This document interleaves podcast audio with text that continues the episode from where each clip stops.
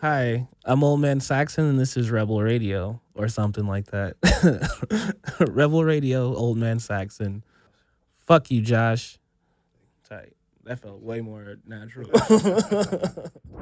What's up? This is Rebel Radio. What up, what up? This is DJ Nu-Mark. This is Peanut Butter Wolf. It's your boy. It's okay. Keep checking out Rebel Radio. Rebel Radio. This is Rebel Radio. We're in the place right here. Uh-huh. Rebel Radio is going down. Would you say Rebel Radio? Oh, wait. Let's do it again. Rebel Radio. What's up, Rebels? Welcome back to Rebel Radio. I'm your host, Josh Levine. We're now back to our regular scheduled program after uh, three weeks of bringing you live episodes recorded, well, recorded live at Coachella.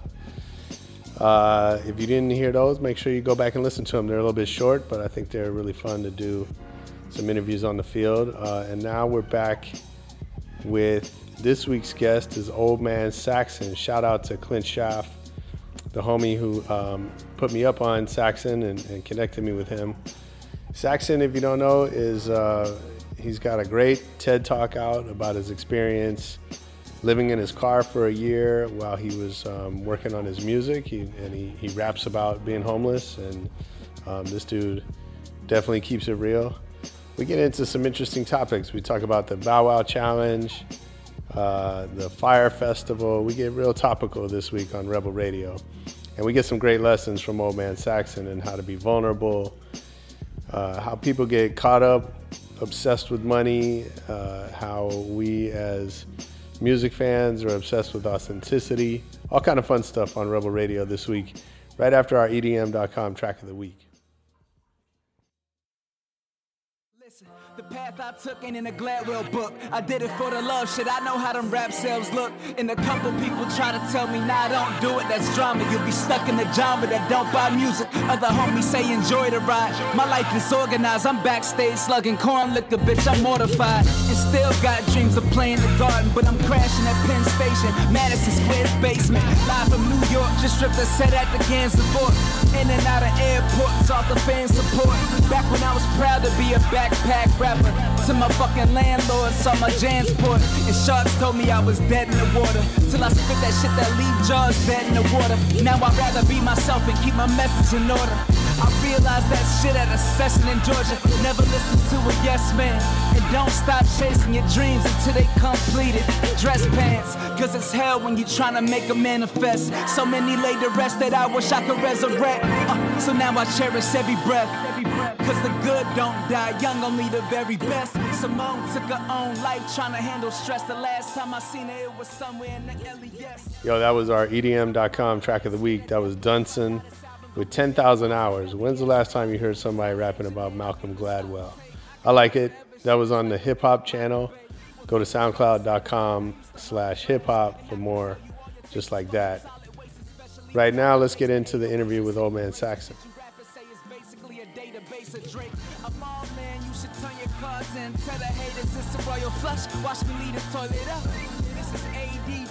I got a few things, but, but yeah, I just learned, you know, about you from Clint, and he, he's like good at putting me up on stuff. Right, hell yeah. So, um, and then you know, just checking out everything online. I'm excited to talk to you and, right. and get into it. I want to, um, you know, what we like to do is kind of get into your your journey, you know, your story of how it's all happened for you. But um, but I think like what you're like, uh, this conversation is so timely with everything that's happening right Yeah. now, and you know specifically like I think about the Fyre Festival. Mm. I think about um, uh, Bow Wow Yeah.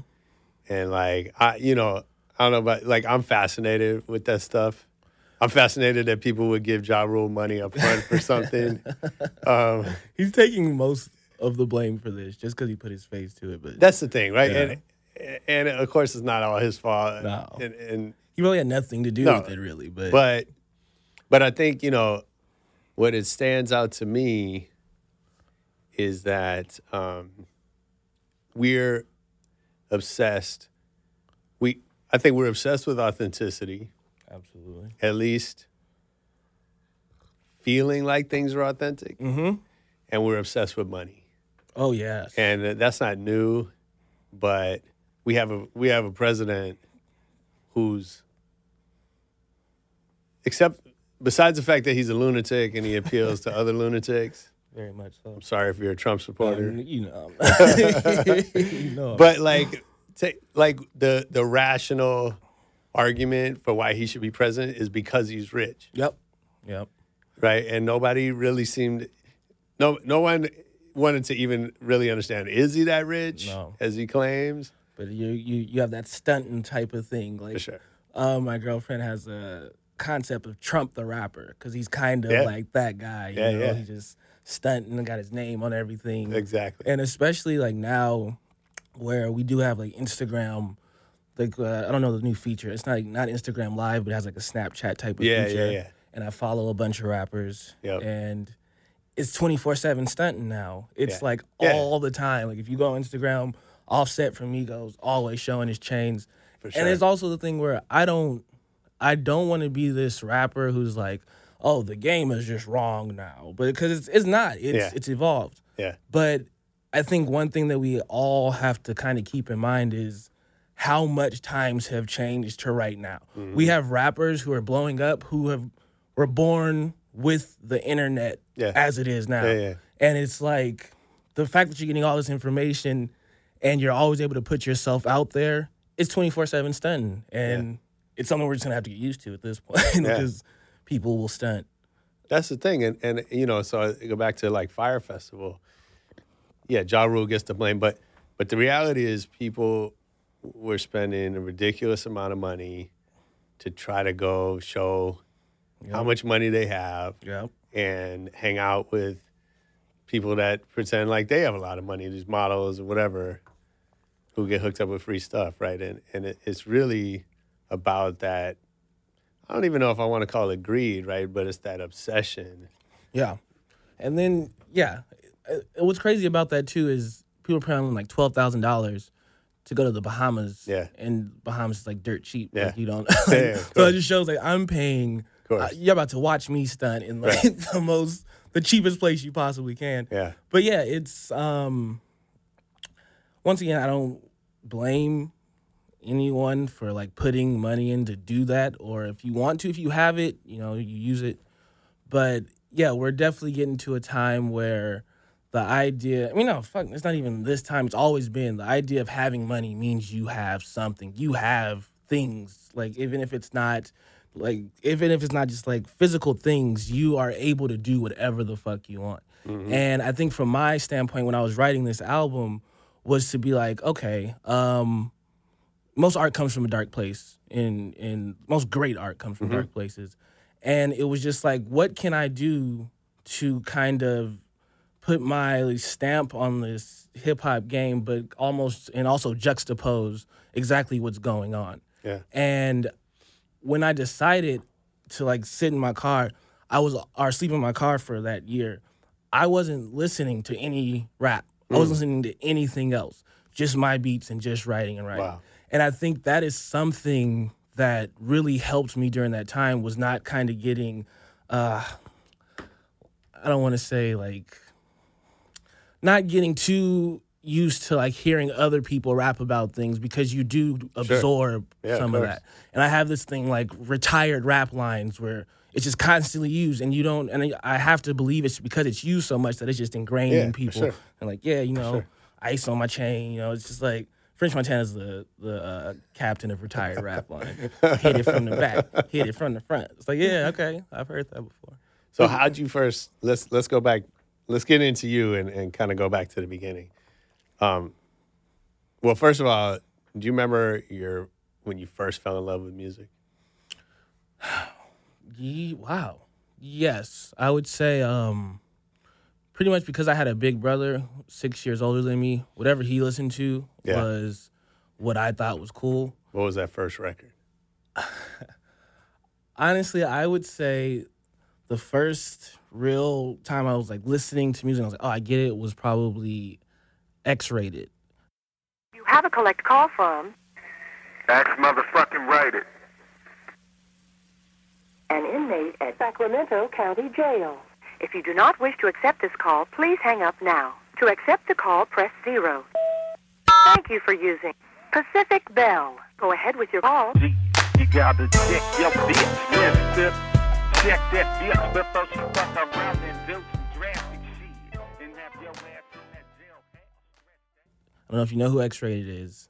Sacramento rapper Uh-uh. Okay. who raps. Oh, he's in jail for murder. Yeah. Um, he was like the first Bobby Shmurda, where like they heard his raps and were like, "Oh, that's a coincidence. We're gonna arrest you because that actually that happened." right? Yeah. So he's in Oh, jail for murder and he raps Yeah. all over the phone. Yeah. And I just thought something about that too.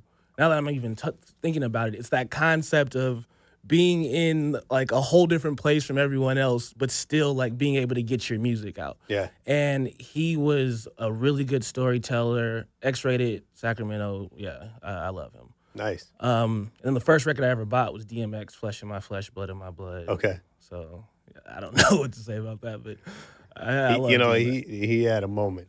DM, he had one of the best runs Yeah. actually in hip hop. I think he had one year where he had two platinum selling. Albums. Is that right? One year. Yeah. It's it had that's like that doesn't happen. So yeah, DMX was the shit. Yeah. Not just the shit. He was the shit. Yeah, for sure. up. So, um, and then how'd you get into? What made you want to start making music? Um, I had. All right. Well, there's two answers to that. What made me start like actually rapping and doing music was in middle school. We would have these battle raps at lunch, and I was just like, I would. That sounds fun. And there were people, middle schools were betting money on it. I Right. just till this day, I'm like, where did y'all get money? I don't know. Um, but what made me start um, making music was during those times where I was just rapping and playing around, a lot of people were telling me I was good at it. And I couldn't just kind of like throw that to the side. And if enough people tell you you're Yeah. good, you know, it's Do you remember the first time you got up and battled? Oh yeah. Yeah. Oh yeah. I'll remember it always. His name was Josh Johnson. I was in excuse me. Excuse me. I was in seventh grade. Um and he was battling people.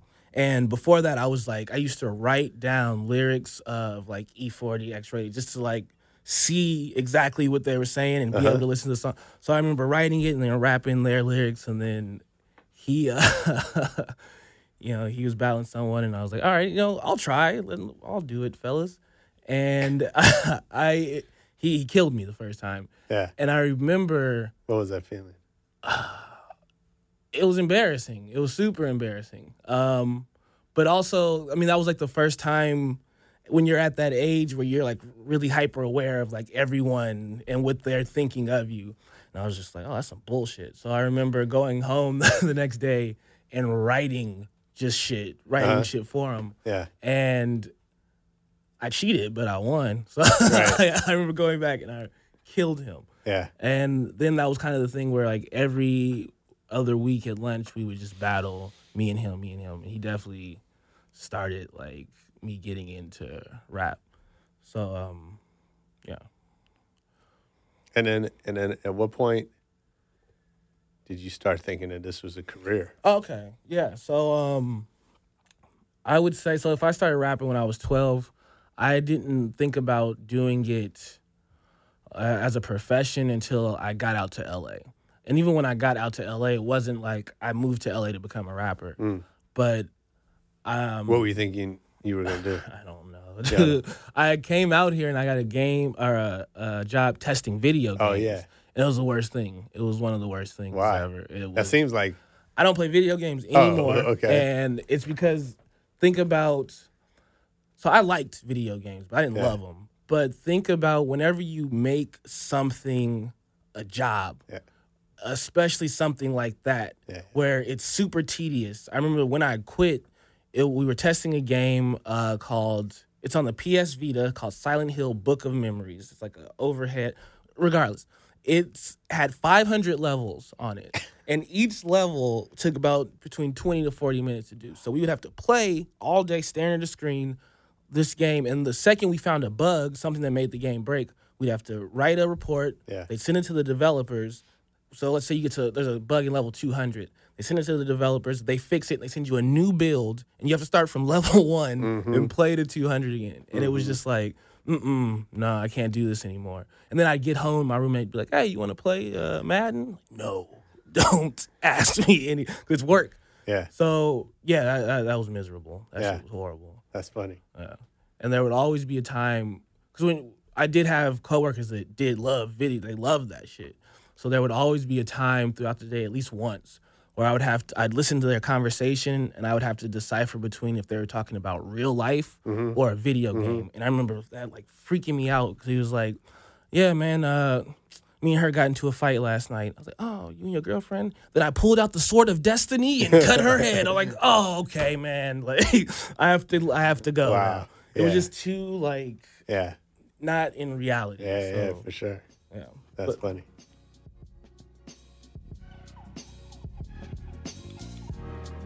Hey, check this out. This week and really all summer long, Rebel Radio is brought to you by Blue Apron.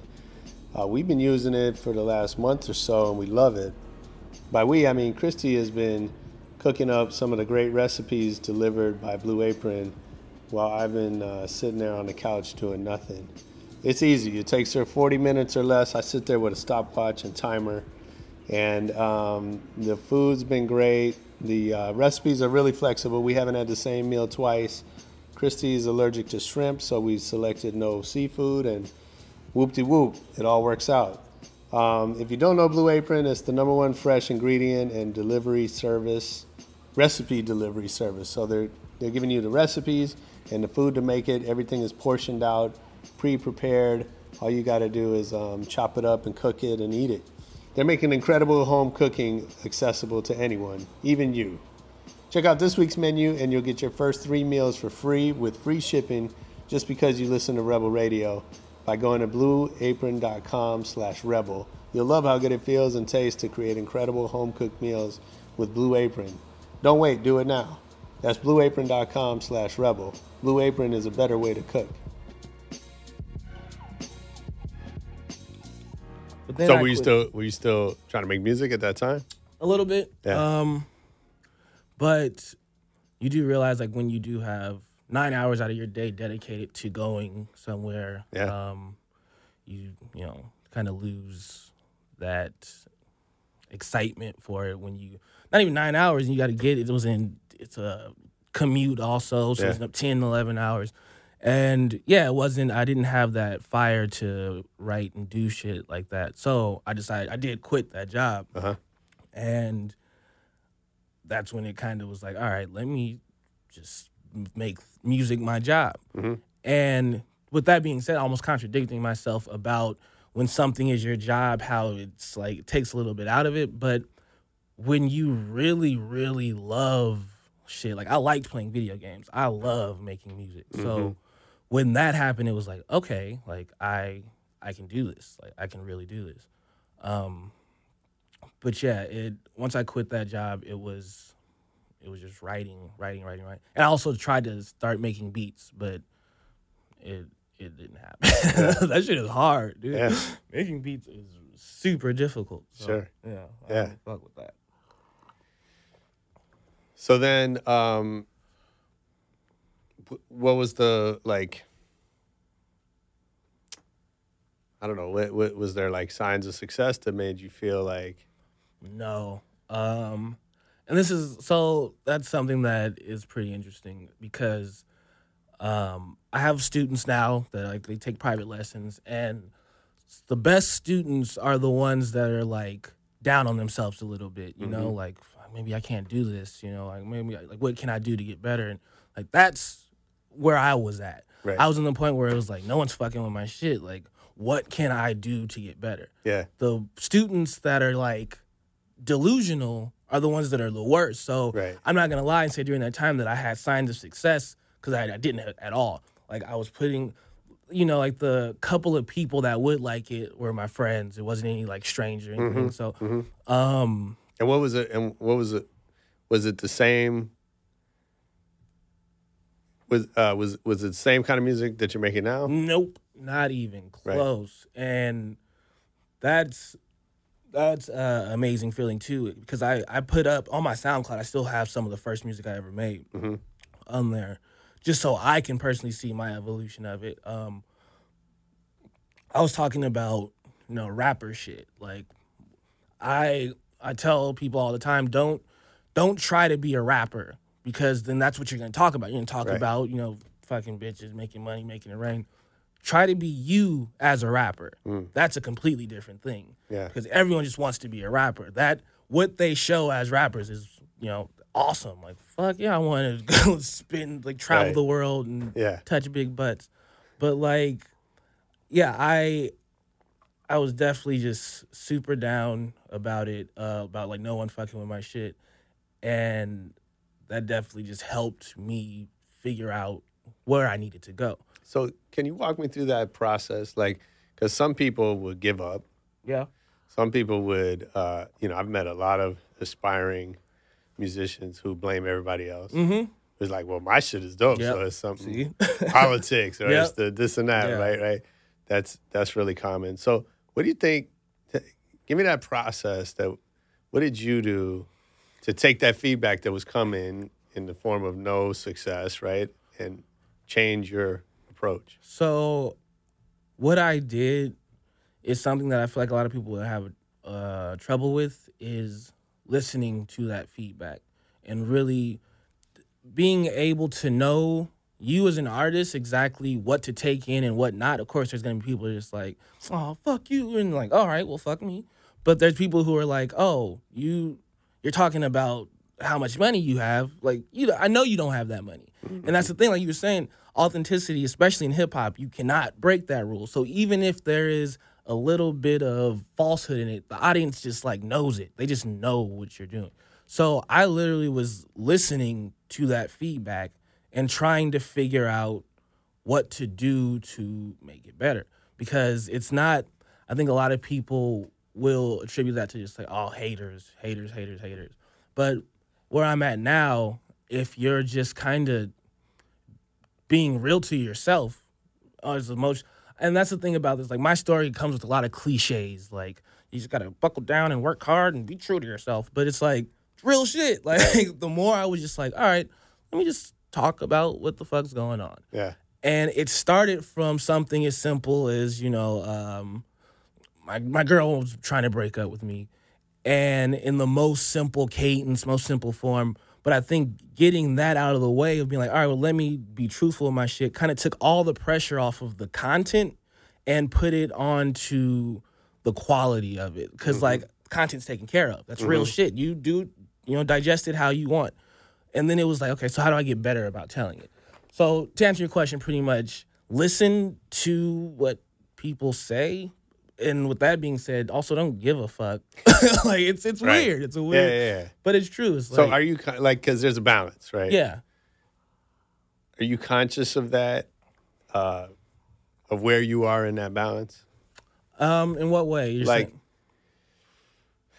Like you gotta like like the right answer is like you said, kind of listen, but also don't listen. Mm-hmm. Okay, so yeah. right? Um and I think that really goes into once you get comfortable with yourself, knowing what works for you. Because it's also like when I'm doing that old shit about, you know, throwing money in the air and everything, it doesn't feel right to me.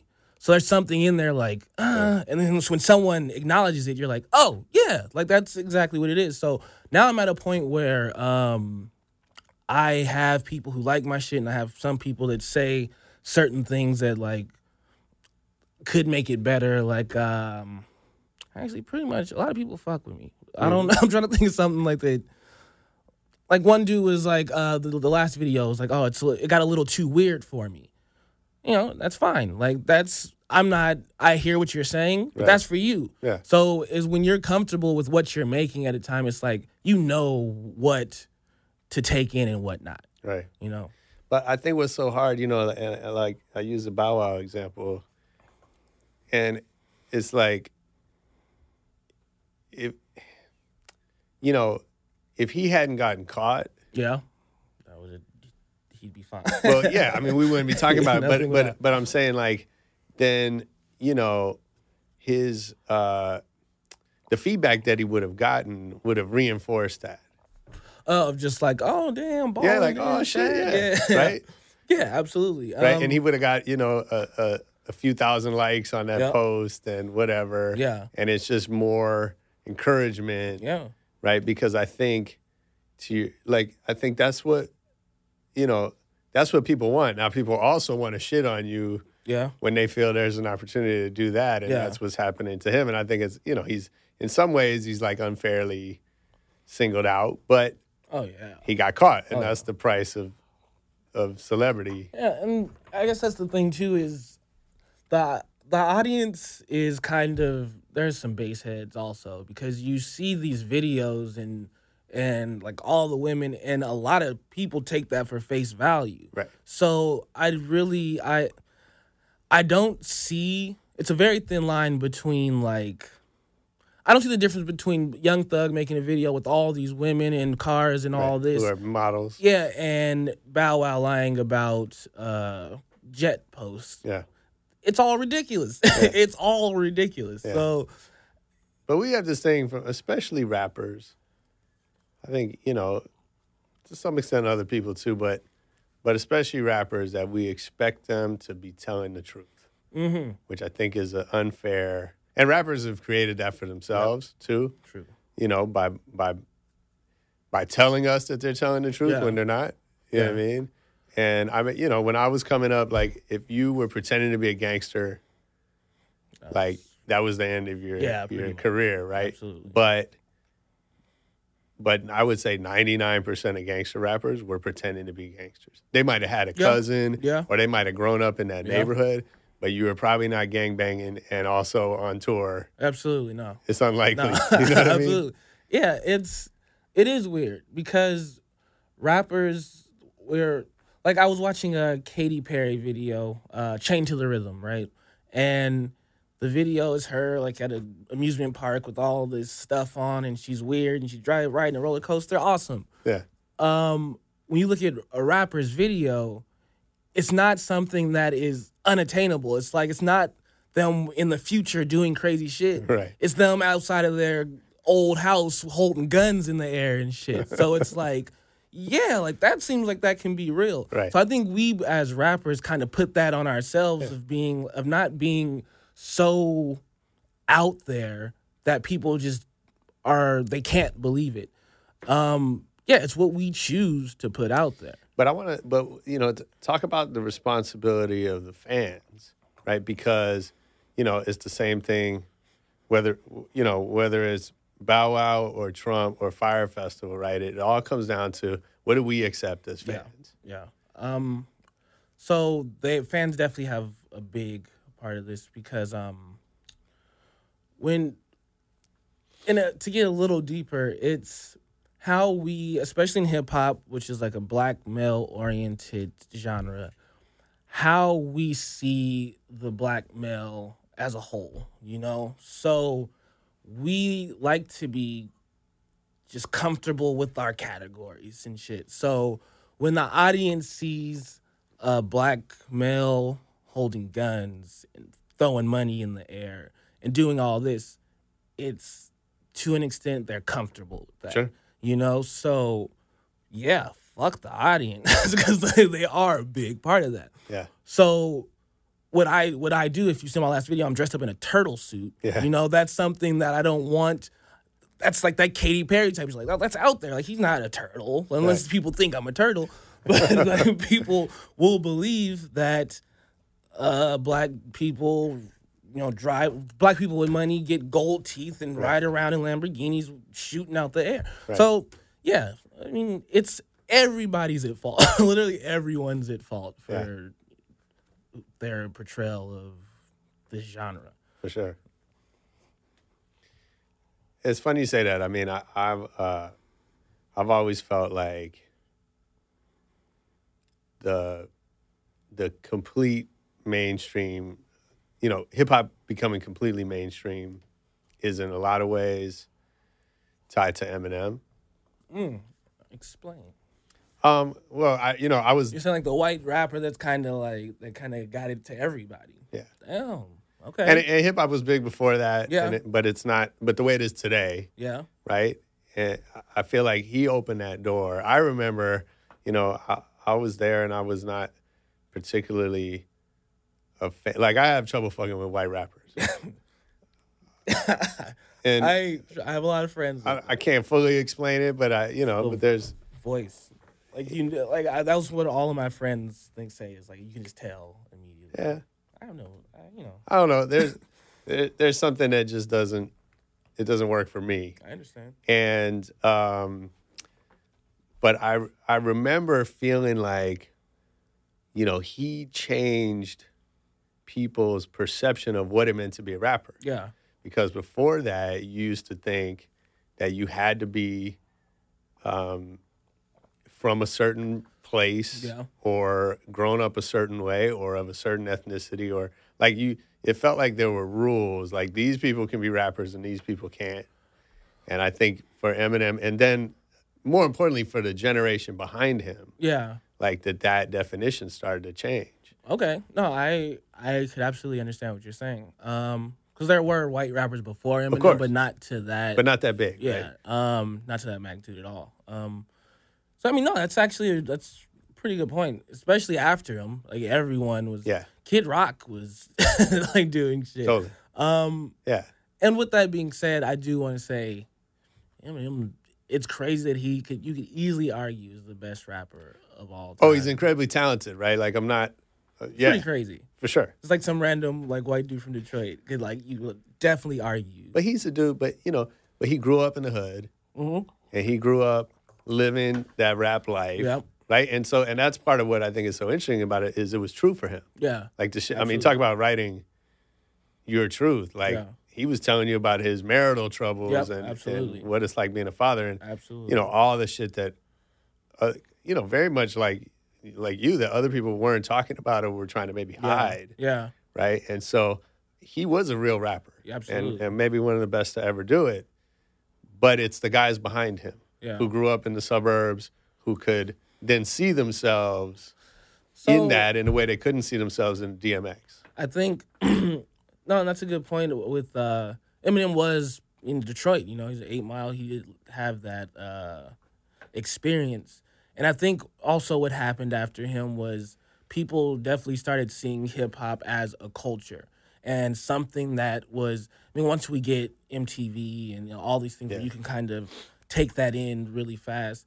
People could just say they're a part of the culture, and hip hop is like leaked into mainstream culture so much. I was watching um uh, some like Trump thing. I don't remember. But in the back there was like a graph and it said like shady practices. Like shady. Like that is Yeah. like Yeah, that's like a hip hop sure. term. That's in the White House and shit. Yeah, So um yeah, I I think after him there were these kids from the suburbs and you know that were being able to rap, but I think that is more of a call to how big hip hop is in general. So I have nothing wrong with like that uh subgroup of people, you know, getting into the culture because I mean hip hop's a powerful thing. It's everywhere. It's in the Oval Office right now. So yeah. it's crazy. Yeah. T- So t- talk about living in your car. It was cool. It was, it was like so the first so I was there for 13 months, just driving around finding places to sleep. The first two first four months probably were miserable because like I didn't get it. I didn't get what I needed to do to be, for lack of a better term, comfortable. And I started figuring out where to sleep because it's LA. Like I was trying to sleep in like Koreatown, mm-hmm. like the crazy spots and shit, where like other people were sleeping in their car. Right. But that was a horrible idea. it was Right. horrible. My car got broken into while I was sleeping in the back twice Oh shit! two times. I'm passed out in the back of my car and I hear doom. It's the door closed. And I look up and I look in the back and there's just like a, a SUV shining its lights behind me. And I was like, okay. I just went back to sleep because I was like, none of this, none of that could have happened. So I just went back to sleep. Uh, woke up again. I heard doom.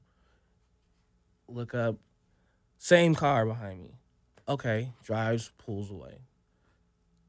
I was like, I have to move now. So I go drive to like another street, start patting my pockets. Oh, my my wallet's gone. All right, so what the fuck do I need to do? What was that last thump that I heard on my car? I drive back, They threw my wallet back because they probably saw me in the back seat. Yeah. No money, took all my money. Yeah, but at least like left my damn ID and shit so I could like live. Yeah. Second time, funny. This this is still the funniest story to me. I wake up in the morning, can't find my phone. Fuck, there's a dude pushing a cart. I was like, I saw him last night. I get out. Hey, sir, um, did you see anyone go in my car last night? No, I didn't see anyone in your car. It? No, wait, what? Did, no, I'm just asking. Did you see anyone in my car?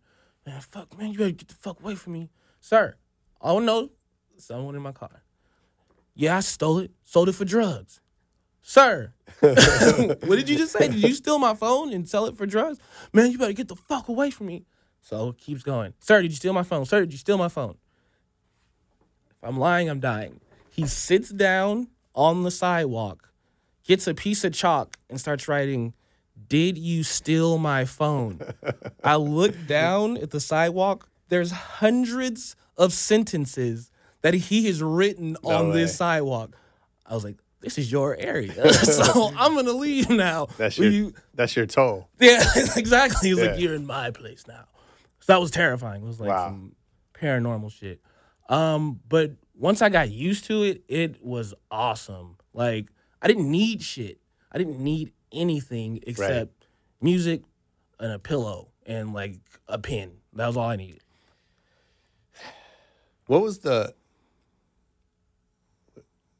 what was how did you make that decision? I was broke. I didn't want to. I was always living with other people. So I was, in a way, always having to go by what they were doing in some way, shape, or form. Yeah. Um, and that was affecting my music. So that's, that's the next step now. First, it was my job. Now it's people. Mm-hmm. And I didn't want to, like, fuck. I, I had people that were like, no, yeah, you can come live with me. I don't fuck that. I would have to sleep on their couch in the living room, wake up when they wake up, just a bunch of bullshit. So I was literally just like, I'm gonna just gonna be by myself for a little bit. And honestly, one of the best times is not having to fuck with people. like I'm a I'm an introvert, like deep down, I'm Right. an introvert. When I'm at home, I'm the most comfortable. But like I was always at home and I was always by myself. And I was also out in the world. Mm-hmm. And those three things were just so calming in like every aspect. Once people weren't breaking into my car. But after that shit, it was tight. So what do you think the biggest lesson that you took from that experience? Um, one of the things, and I heard this on the radio while I was in my car. So some, I don't remember who, but he said, um, if you don't like being with yourself, then you're not in the right company. And once I like got to just do me 24 7, I just became, I just realized I wasn't necessarily that comfortable with myself in the beginning.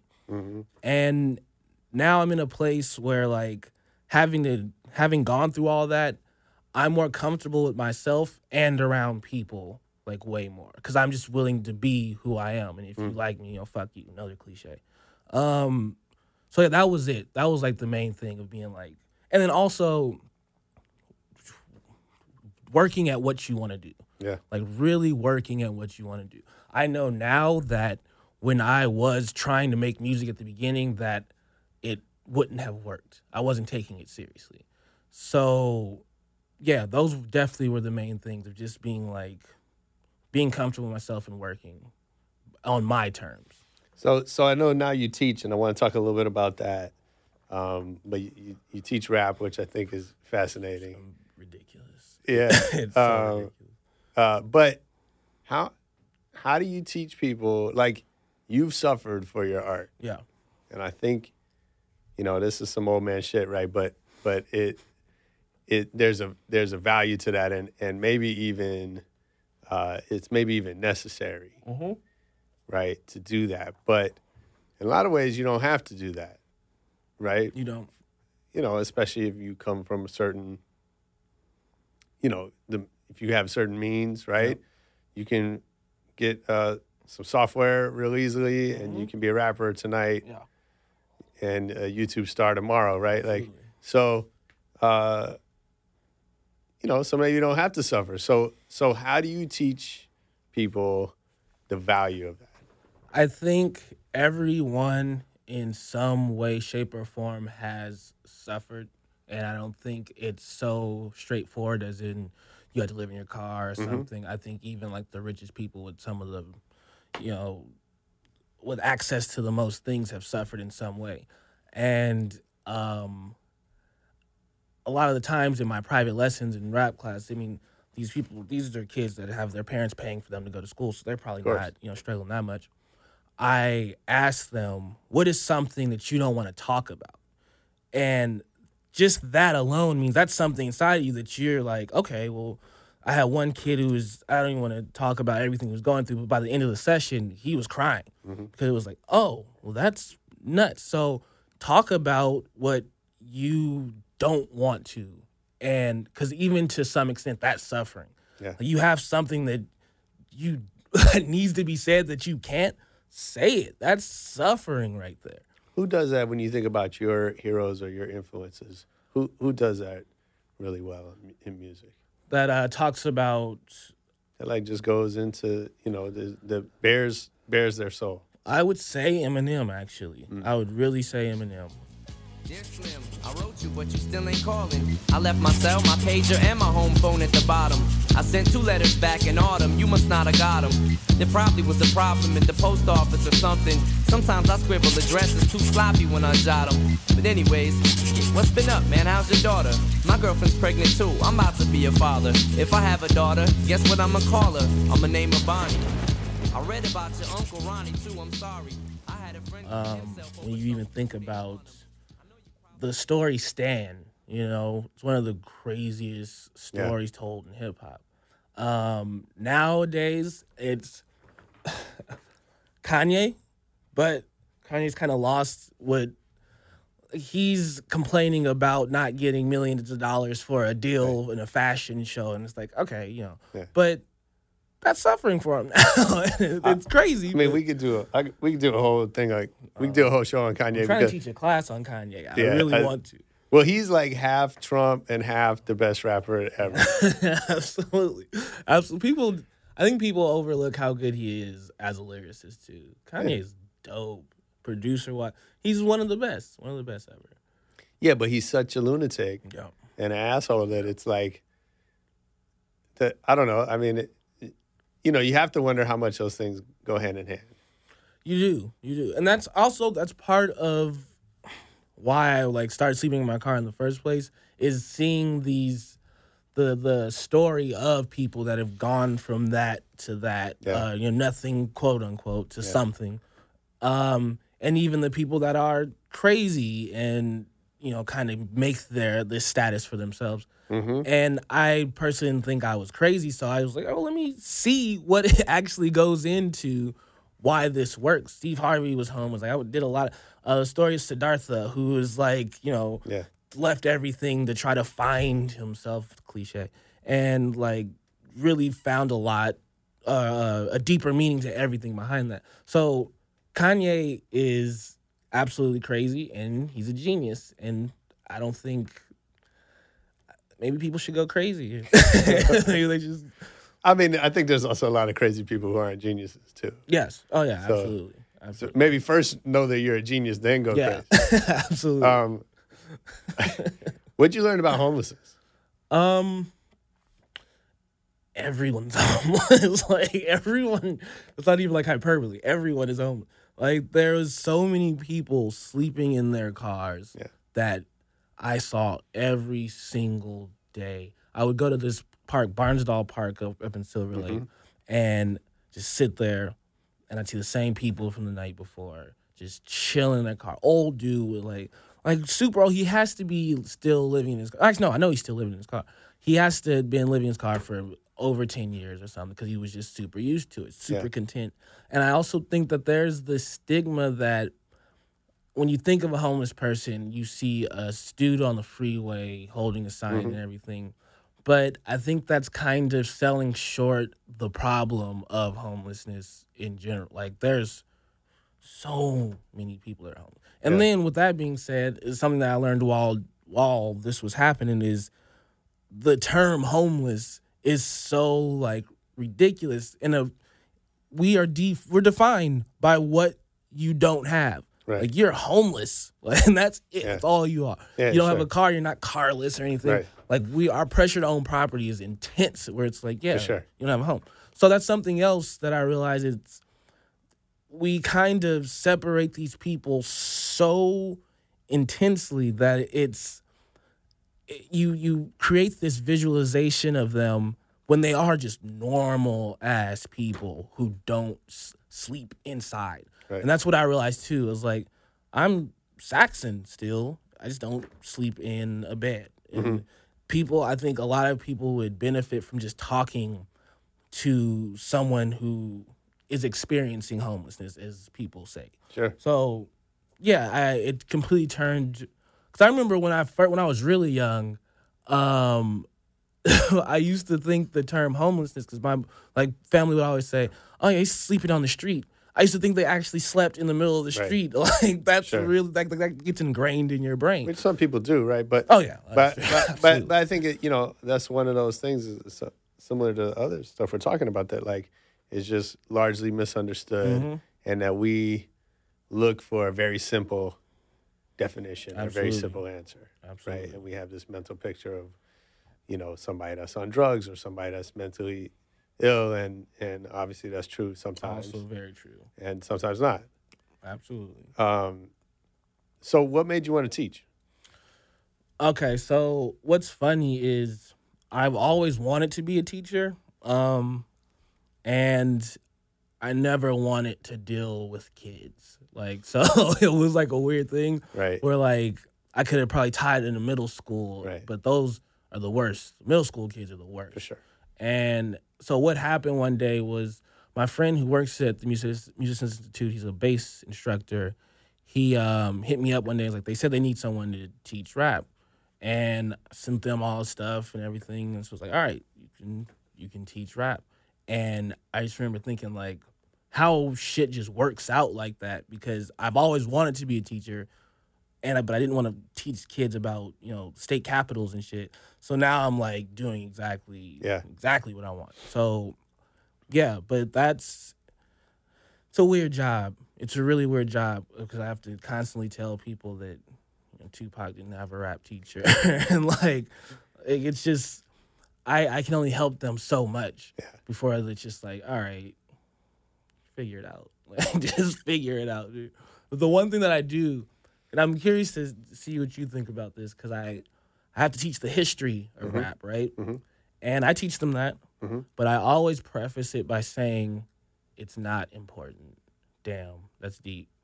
always, I say it's not. It's not necessary for you to learn, and I, I'm torn on that. I want to know what you think about. it. I- I'm torn, and uh, because I think you're right. I think, you know, a lot of it is just doing what's inside you, Absolutely, right? And that that's much more important.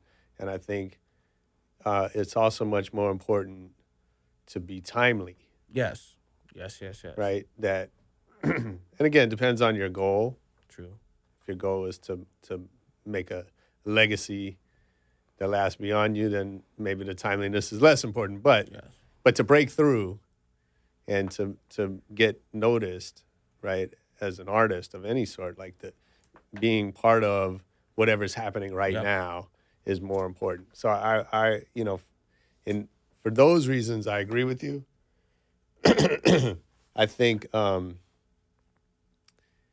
but the context also matters. Absolutely. I think your, um, you know, I think there's some responsibility that comes with being part of a tradition that stems back decades and maybe even centuries, Okay. right? Depending Yeah. on your perspective. And so, um, uh, so the better you, the more aware you are of that, and the more you were, and, and I'll, and presumably like you'll be a better artist having you know these certain influences Okay.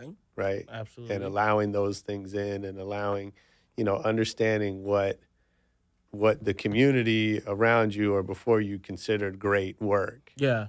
right? So, um, so I think that's important too. Now, I don't know that it's either or. Like, what I mean is like, yeah, you could probably be great without the history, Yeah.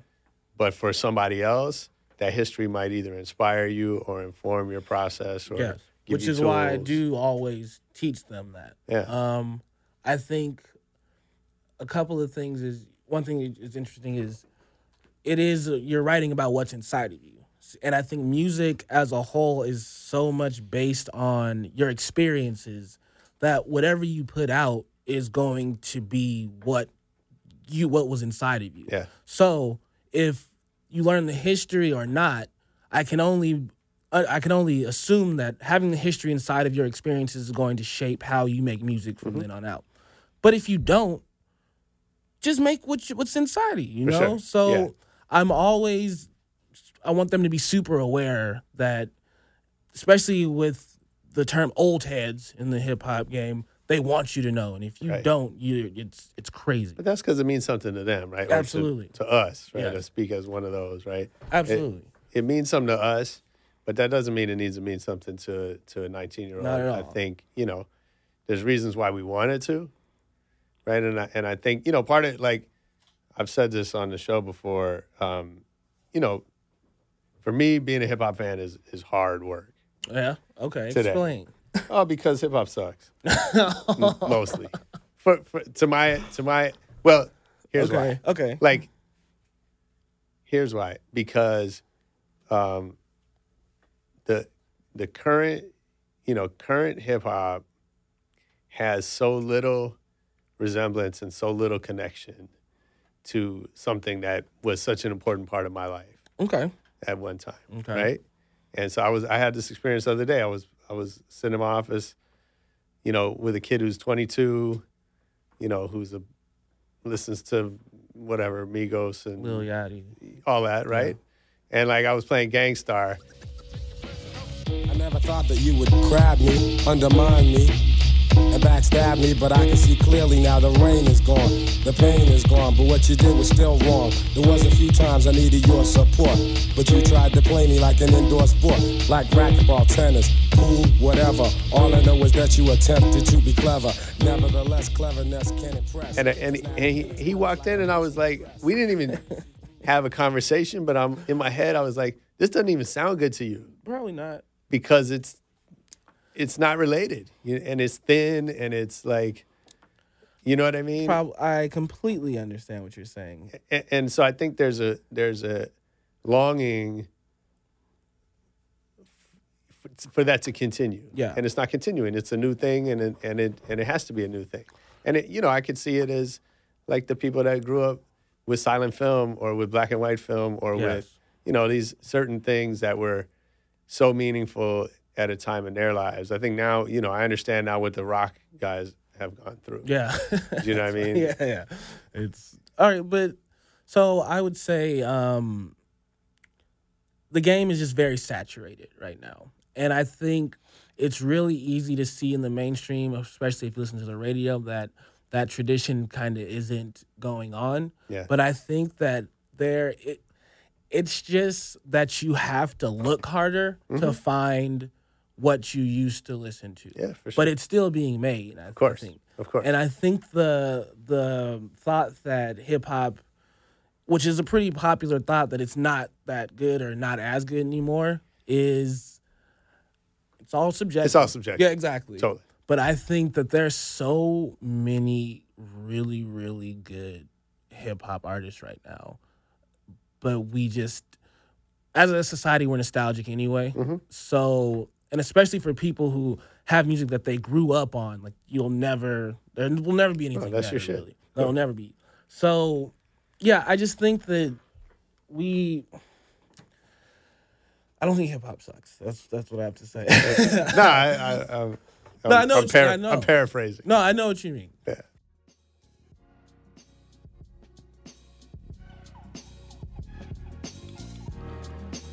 Yo, if you didn't know, Old Man Saxon is a professor of rap at the Musicians Institute. If you're into the uh, academia of, uh, of music and culture. Uh, we have a great interview back in our archives. Go back and listen to uh, one of the early ones was was Oliver Wang. He was uh, now he's a full professor. At the time, he was associate professor of psychology, um, and also a DJ and a great hip hop journalist and historian, and and really sharp sharp dude. He's also the, the author of Legions of Boom, which is a book about Filipino DJ culture. And it was a great interview back in the Rebel Radio archives. You can find those on iTunes. Uh, but now let's finish up with Old Man Saxon.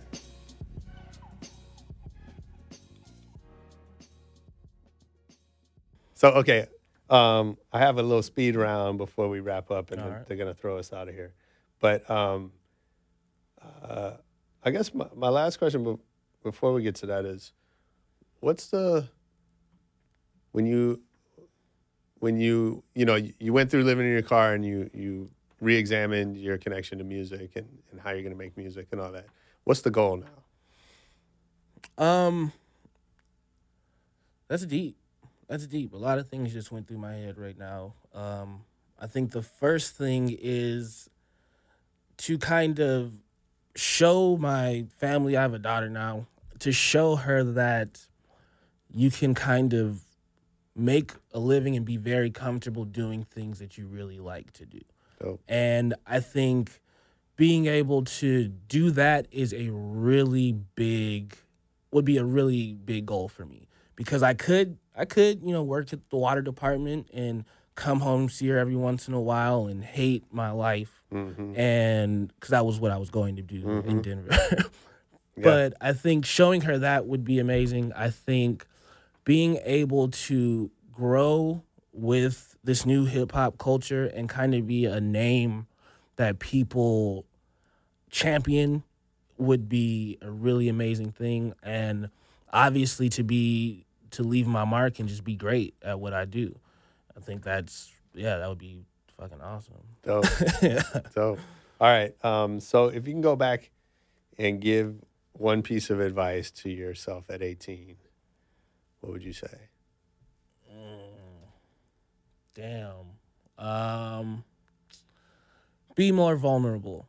Be way more vulnerable and just I think something that I learned way way uh past when I should have is when we we we had this chant in Pee Wee football and it was just to do it it was to participate, to do my best. After I done my best, to feel and say, I've done my best, to play, to play my best. And after I've played my best, to feel and say, I've played my best. Wow. And I remember getting to like 25 and being like, oh, that was the deepest shit I've ever. Yeah, that's deep. To feel and say Yeah. that I've done my best. I think there was a lot of things happening when I was 18 that I couldn't necessarily say that. That I was just kind of just going with it, and, you know, trying to be cool and shit.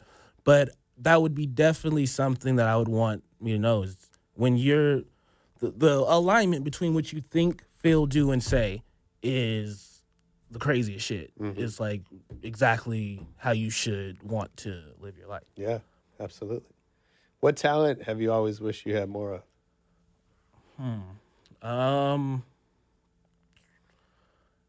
making beats. I really wish I could make beats. Yeah. Um, it, it's always like uh hard to explain to producers what I'm hearing in my head, and it will just never actually happen unless I make it my own. Mm-hmm. And then uh, also uh, balloon animals. I would like to. Okay. That's probably good for your daughter. animals, Yeah. So if I worked for you on your on your team, what's something I would hear you say over and over?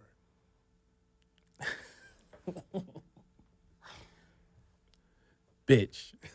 I call all of my friends bitches. Okay. And I think once they get like once you get the bitch title, you're, You're the in. homie now. Okay. Cause it, and it's not like I really don't mean it in the derogatory term at all. Right. But whenever you do something stupid, it's just so much harder to explain in detail what you did. It's just way easier to go, bitch. And that's it. They know. They know exactly. That's great. So who would you be most excited to learn as a fan of your work? Wow. Um Jude Law. Because that means I did something right. that Okay. means, damn, I did some real shit. Yeah, yeah, I guess so. So, uh, what about what movie do you think you've seen the most? Inglourious Basterds. Oh, nice. Oh yeah, that's, That's a great one. Amazing movie. Yeah. I know every time, every scene that comes on, I'm just like, oh yeah, I like this. like every scene, and then oh, actually, that's not true. the movie Friday After Next, Uh-huh. because we had like this bootleg cable once, and it would just keep playing over and over and over again.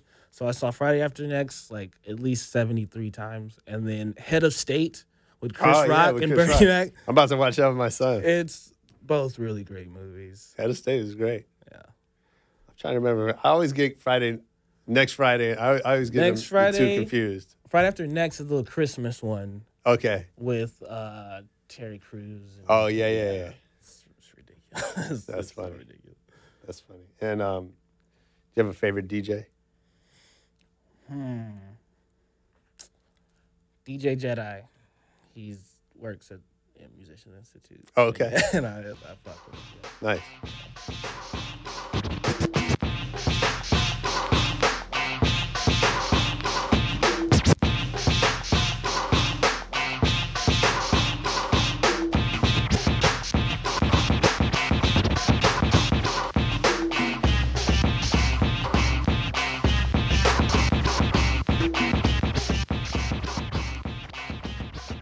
Dope. Thanks for doing this, man. That was so No much problem. fun. Yeah, it was funny. I love the I love the stories. Um, should come back anytime you want to promote something. How how do we? How does everybody find you online? Uh, Old Man Saxon on everything. Uh, just Google me. Are you pretty active on the social? I still don't get it. Yeah. I don't get Twitter. Yeah. I don't understand what I'm supposed to do. Yeah. I need a tutorial or something. Well, I, I don't. I mean, I think the answer is like what you're already saying, which is this: like everybody's got their own. You got to do what feels natural, Absolutely.